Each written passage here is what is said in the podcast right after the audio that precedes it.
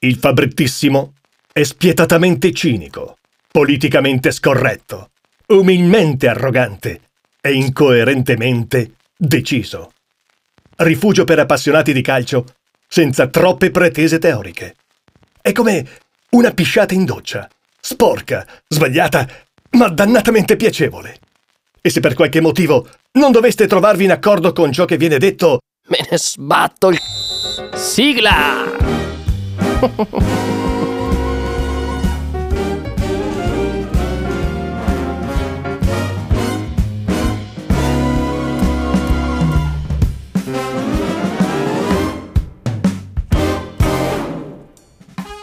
Quando la felicità ha un termine e purtroppo il termine si avvicina, si avvicina velocemente. Mentre settimana scorsa ero davvero tranquillo, rilassato, protetto da questa corazza di turno infrasettimanale, questa settimana invece comincio a sentire la pressione, il pressing di eh, quella persona che sa che è l'ultimo weekend prima della sosta nazionali. Eh già, eh, nemmeno un mese dopo ci ritroviamo a parlare della eh, sosta nazionali. E quindi questa volta abbiamo deciso di intervenire per davvero, di fare qualcosa veramente eh, per dare un segnale forte. E quindi indico nella settimana della sosta nazionali lo sciopero ufficiale del Fabrettissimo per dare un segno fortissimo, un segnale fortissimo al calcio nazionale, ma mi permetto di dire anche modestamente internazionale.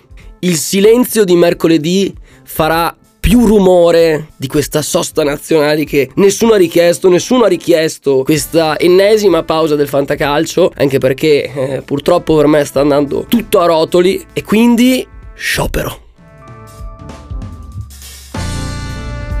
Per chi ha seguito le storie del Fabrettissimo, ieri, intanto chiocciola Fabrettissimo su Instagram, seguiteci. Ieri eh, ero a vedere il Milan, ero a vedere il Milan a San Siro, Milan Atletico e condivido il titolo della gazzetta di questa mattina, shippato il Milan. Effettivamente il Milan è stato shippato da questo Chakir, un arbitro turco che non deve avere simpatia particolare per gli italiani, per le italiane, perché ricordo nel 2015 un fallo da rigore su Pogba che al tempo giocava con la Juventus, non sanzionato. Eh, ieri si è ripetuto con un doppio giallo su che sì, piuttosto dubbio, almeno il secondo. Eh, avrei voluto vederlo dare in casa dell'Atletico, per esempio. Avrei voluto vedere un doppio giallo del genere in casa dell'Atletico. E ovviamente ha sbagliato, forse ha sbagliato. Io non, non mi occupo di, di, Moviola, però questo colpo di mano prima di Lemar, poi di Calulu e questo calcio di rigore trasformato da uno degli attaccanti più forti, ma tanto forte quanto brutto e antipatico, quale Luis Suarez. Suarez. Nonostante questo, l'Atletico nella prima mezz'ora è stato dominato dal Milan. Dominato dal Milan. Il gioco dell'Atletico Madrid fa schifo. Cioè, questo lo dobbiamo dire con grande chiarezza. E quindi io, uh, il Ciolo Simeone, se, se, Simeone gioca in questo modo non vale tanto più di un Malesani, tanto per dire uno. E provate a immaginarvi il mollo, il mollo, mollo. sulla panchina dell'Atletico Madrid, probabile vincitore della Champions League 2021-2022. Non ci saranno oggi Ciccio e Vange, però ieri Ciccio era allo stadio con me e oggi ci teneva comunque a fare un piccolo riassunto della partita. Sentite cosa ha detto. C'è un po' di rabbia, sì, eh.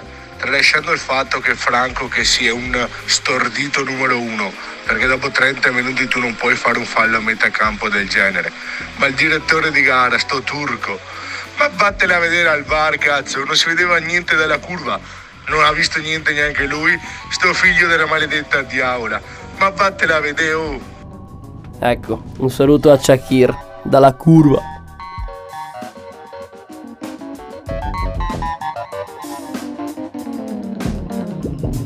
Inter ieri doveva vincere contro uh, Rudy De Zerbi, Rudy Zerbi, ma uh, si ferma sullo 0-0. Ieri Geco sembrava avesse fumato prima di entrare in campo, mm, lento, impacciato. Sembra me la domenica, sembrava a me la domenica mattina.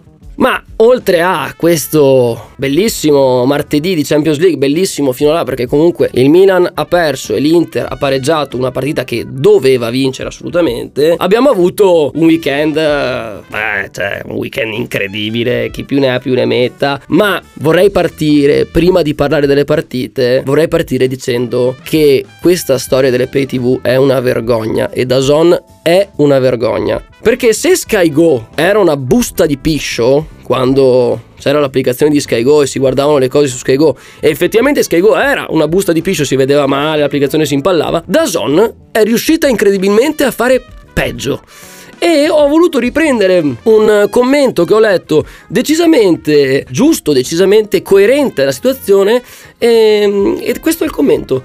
Bin Laden trasmetteva da dentro una caverna e si vedeva meglio rispetto come si vede da voi.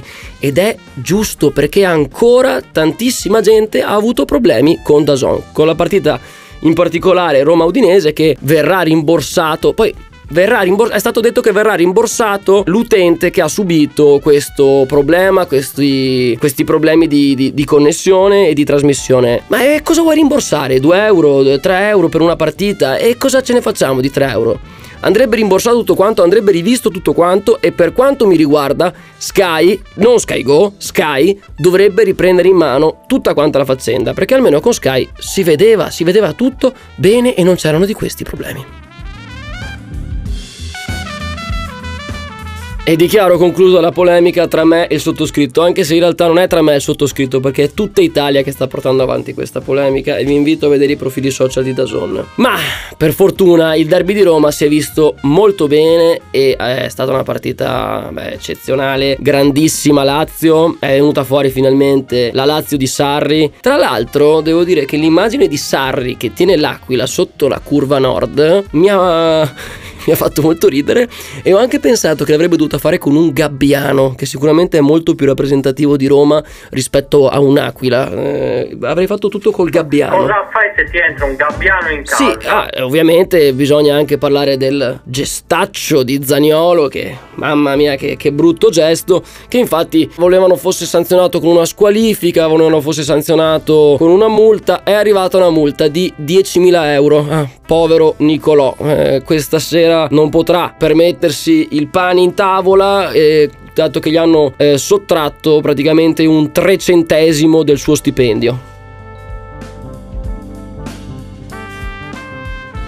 Juventus che vince contro la Sampdoria con qualche difficoltà, mi ha ricordato molto la partita Juve-Spal di non mi ricordo quanto tempo fa in cui la Juve vinceva 3-1, 3-0 e viene recuperata dalla Spal fino al 3-2 con Allegri che lancia la giacca imbufalito. Dybala si fa male di nuovo, Morata si fa male di nuovo, vedere Dybala che esce in queste condizioni, come ha detto giustamente Paolino Di Canio, non fa bene alla Juve, un leader non può piangere in questo modo perché si fa male, un leader deve dare alla squadra un'idea che è ancora forte anche senza di lui e anche se lui si è fatto male e anche se purtroppo è successo questo infortunio bisogna eh, mantenere un certo stile soprattutto se sei la Juventus, queste lacrime insomma le, non mi sono troppo piaciute, lacrime da persona debole. Allegri ha detto che vuole stravolgere la squadra. Stasera possibilità per Bernardeschi falso 9. Buon divertimento a tutti. Quello, eh, è come quello che, che, che sono più, più, criticati con, con, che con, con chi è che si ha più compassione. Passando a Inter-Atalanta, che è stata una partita in cui quel Malinowski che ricordavamo che tirava così forte queste bombe a 30-35 metri, però io voglio concentrarmi più su un giocatore dell'Inter, Cialanoglu detto anche Ciapanoglu. Allora, Cialanoglu, arrivato all'Inter a prendere 5 milioni di euro, il doppio, il doppio rispetto a quello che prende Barella, il doppio, continua a parlare, crediamo nello, continua a parlare, continua e continua e continua a parlare. Crediamo nello scudetto, crediamo di essere una squadra forte, eh, sono contento della mia scelta, mi sento meglio, questo è segno al derby, esulto. Ma Cialanoglu finora non ha dimostrato niente, a parte una partita ad agosto Inter-Genoa il Genoa stava giocando praticamente con gli scarti della Serie B e lì ha fatto una buona partita perché per il resto si è totalmente eclissato. Se fosse Barella, se fosse Brozovic, se fosse anche Dzeko per l'inizio che ha fatto, Lautaro a parlarmi di scudetto, di queste cose, lo accetterei, ma Cialanoglu deve stare zitto. Chiusura sulla Serie A parlando di un vero e proprio campione che è Victor Osimen. Osimen già l'anno scorso era fortissimo, già l'anno scorso era fortissimo, quest'anno si sta consacrando come il più forte. Tra l'altro a tutti quanti quelli che ho visto eh, svariate aste in cui Osimen è stato pagato meno rispetto ad Abram. Ve ne pentirete amaramente, ragazzi. Adesso fate tutti gli spergiuri del caso, toccatevi le palle, però toccatevi proprio a pelle, però mi sento che Osimen è diventato un campione e Aurelio De Laurentiis non spende 80 milioni di euro per uno 50 più qualche giorno per uno che non è effettivamente oggettivamente forte. E questo è davvero davvero forte. Attaccante che in Serie A può fare sfracelli l'ha fatto col Cagliari. Cagliari imbarazzante imbarazzante eh, domenica sera a Napoli. Passiamo a un tema che, come sapete, chi ascolta il Fabrettissimo sa, mi tocca particolarmente, ovvero la riapertura degli stadi al 100%. Intanto c'è stato il primo via libera da parte del Comitato Tecnico Scientifico, Comitato Tecnico Scientifico, ad aprire gli stadi al 75%. 75%. Io ieri ero a San Siro, la curva giustamente è tutta ammassata in curva. La vita allo stadio prosegue normalmente, la gente sta senza la mascherina perché sei all'aperto, la gente non si preoccupa particolarmente di non darsi la mano, di non darsi gli abbracci, nonostante lo speaker lo chieda ogni, una volta ogni quarto d'ora. Ma ancora non vogliamo aprire come hanno fatto in Inghilterra, come hanno fatto in Germania, ancora non vogliamo aprire al 100% questi benedetti stadi. Gli stadi vanno aperti il prima possibile, immediatamente e gli assembramenti ci saranno. Ci saranno probabilmente anche dei contagi, ma sono tutti quanti vaccinati. Di conseguenza riapriamo gli stadi il prima possibile al 100% perché vederli così al 50% è una presa in giro. Non è sbagliato, è una presa in giro. Vi tengo anche informati sul mio fantacalcio. Eh, sta andando abbastanza a rotoli. Quello da 10 persone, sto già avendo i primi ripensamenti. Però voglio dare un consiglio a tutti i fantalenatori. Anche se forse non sono la persona più adatta. Però credete nei vostri giocatori. Perché sbocceranno. A meno che questo giocatore non sia Ciro Immobile. Oh Sergio, da che sai? Ma quando cazzo è che lo pagano a casa Maurizio Sarri, uomo di merda, Dio, che mi sta rovinando Luis Alberto, Dio Allora, questo che avete appena sentito è un mio amico piuttosto arrabbiato per il rendimento di Luis Alberto, anche se devo dire che al derby ha fatto molto bene. E vi invito a mandare i migliori audio che gireranno nei vostri gruppi WhatsApp eh, riferiti al fantacalcio o al calcio in generale al nostro nuovissimo gruppo Telegram che troverete nel link in bio. Uh, link in bio su Instagram. Avevo promesso un piccolo focus sul problema della Juve a centrocampo e questo sarà veramente un focus molto molto breve e ve lo riporto con tre nomi, Rabiot, Bentancur e Ramsey.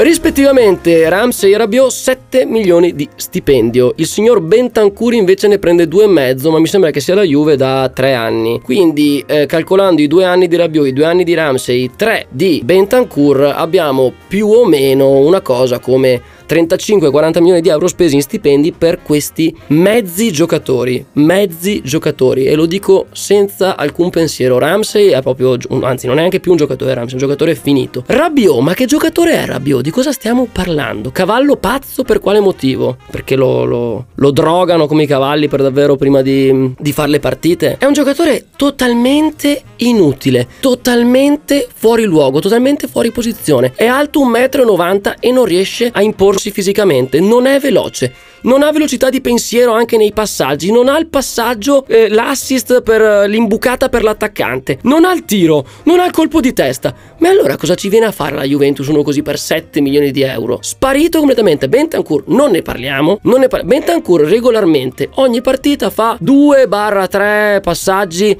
che mandano in, in, porta la squadra avversaria. E quindi se avevate dei dubbi eh, su quale sia il vero problema della Juventus, il vero problema della Juventus non è solo il centrocampo in sé, ma anche tutti i soldi che sono stati spesi nella maniera sbagliata in questo centrocampo e in questi giocatori che non vedrei bene titolari nemmeno all'Atalanta, neanche al Sassuolo, ma neanche mm, da nessuna parte. Chiudiamo e chiudiamo con un messaggio di non speranza, un messaggio un po' di un ragazzo deluso, ma lo metto nel podcast per dargli la forza e per dirgli che la prossima giornata sarà quella giusta. Io dopo questo lunedì sera Venezia-Torino 1-1 e ho contro Aramo e Brecalo, ve lo giuro, non gioco più a sto gioco. Basta. Però stavolta sul serio perché non è giusto che voi, fa- voi facciate 0-0 e pigliate un punto di io per, per, un rigore sbagliato e quattro gialli non arrivo a 74 e devo fare 0 punti. Basta. Aramo e break. Ciao.